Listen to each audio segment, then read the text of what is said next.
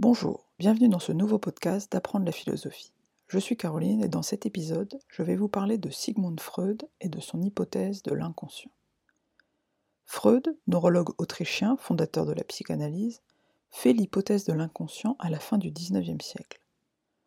Il fait ainsi l'hypothèse qu'une partie de l'esprit humain reste inconsciente et que tout être humain, qu'il soit sain ou malade, a des désirs, pensées, chocs qui sont refoulés dans son inconscient, si ceux-ci sont en contradiction avec la morale ou émotionnellement intolérables pour lui.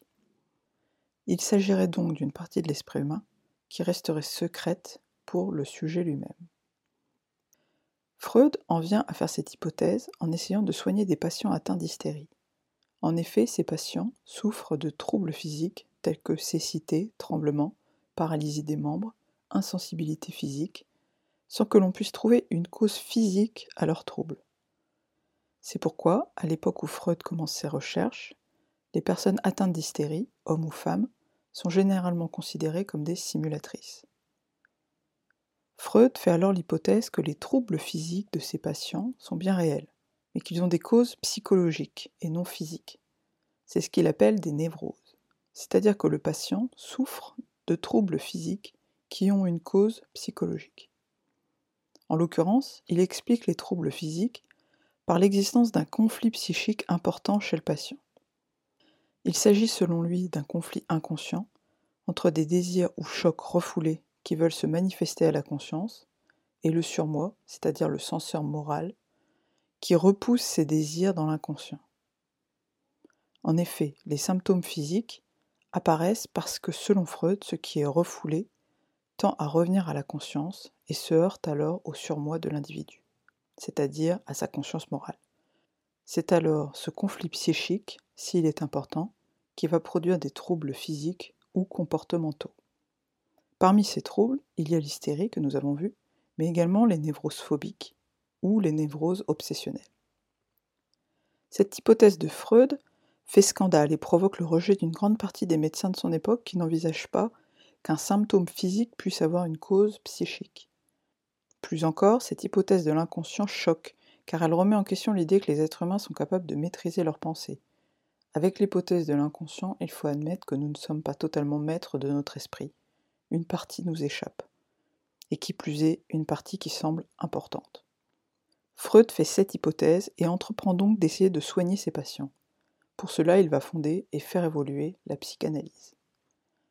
En effet, au début de ses travaux, Freud pense que les troubles du patient sont causés par des secrets que le patient cache intentionnellement. Il dit ainsi dans Psychothérapie de l'hystérie, je cite, il s'agit surtout pour moi de deviner le secret du patient et de le lui lancer au visage. Il est généralement obligé de renoncer à le nier. Vous voyez que la démarche du médecin consiste alors à faire parler le patient afin qu'il trahisse en partie son secret. Le médecin pourra alors deviner le secret et obliger le patient à l'admettre, ce qui guérirait les troubles, selon Freud. Freud conçoit donc dans un premier temps le travail du médecin comme une lutte pour faire dire au patient le secret qu'il cache. Il dit dans l'étude sur l'hystérie, à propos d'une de ses patientes, Dès le début, je soupçonnais que Fraulein Elisabeth devait connaître les motifs de sa maladie, donc qu'elle renfermait dans son conscient non point un corps étranger, mais seulement un secret. Freud admettra ensuite s'être trompé sur ce point et fera au contraire l'hypothèse que certains secrets sont inconscients pour le patient lui-même. Or, ce seraient précisément ces secrets inconscients qui, en cherchant à revenir à la conscience, serait selon lui cause des troubles physiques du patient. En effet, le secret n'arrivant pas à se manifester et étant à nouveau refoulé dans l'inconscient par le surmoi, réussirait néanmoins à se manifester, mais de manière physique, en occasionnant les troubles que Freud dépeint dans ses études sur l'hystérie. Freud en vient donc à distinguer deux types de secrets. D'une part, les secrets interpersonnels, c'est-à-dire les secrets que le sujet connaît mais qu'il ne partage pas avec autrui, et d'autre part les secrets intrapsychiques ou inconscients, que le sujet ignore lui-même. Il dit ainsi dans ses essais de psychanalyse appliquée, je cite, Chez un névropathe, il y a un secret pour sa propre conscience.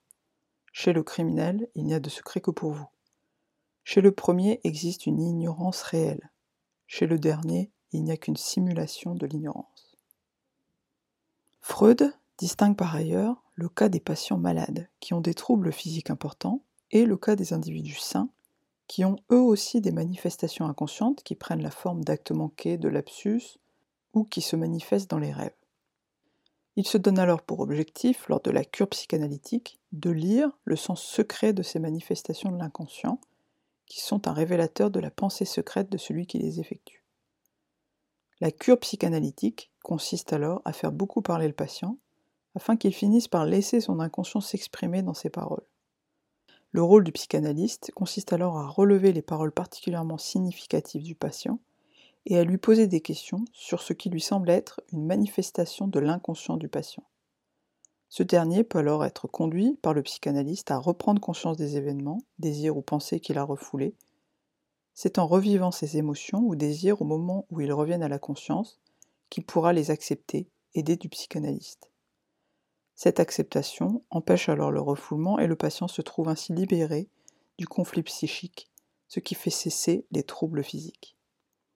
Ainsi, Freud a défendu que les désirs, pensés, chocs contenus dans l'inconscient du sujet pouvaient causer des troubles et pathologies importantes, et il a proposé un procédé pour soigner ses patients. Cette hypothèse de l'inconscient a suscité beaucoup de réactions et d'oppositions, mais cela sera l'occasion d'un prochain épisode. Voilà pour cet épisode sur l'hypothèse de l'inconscient de Freud. J'espère qu'il vous aura intéressé.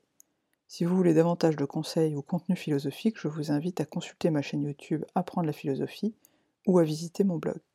Très bonne journée à vous.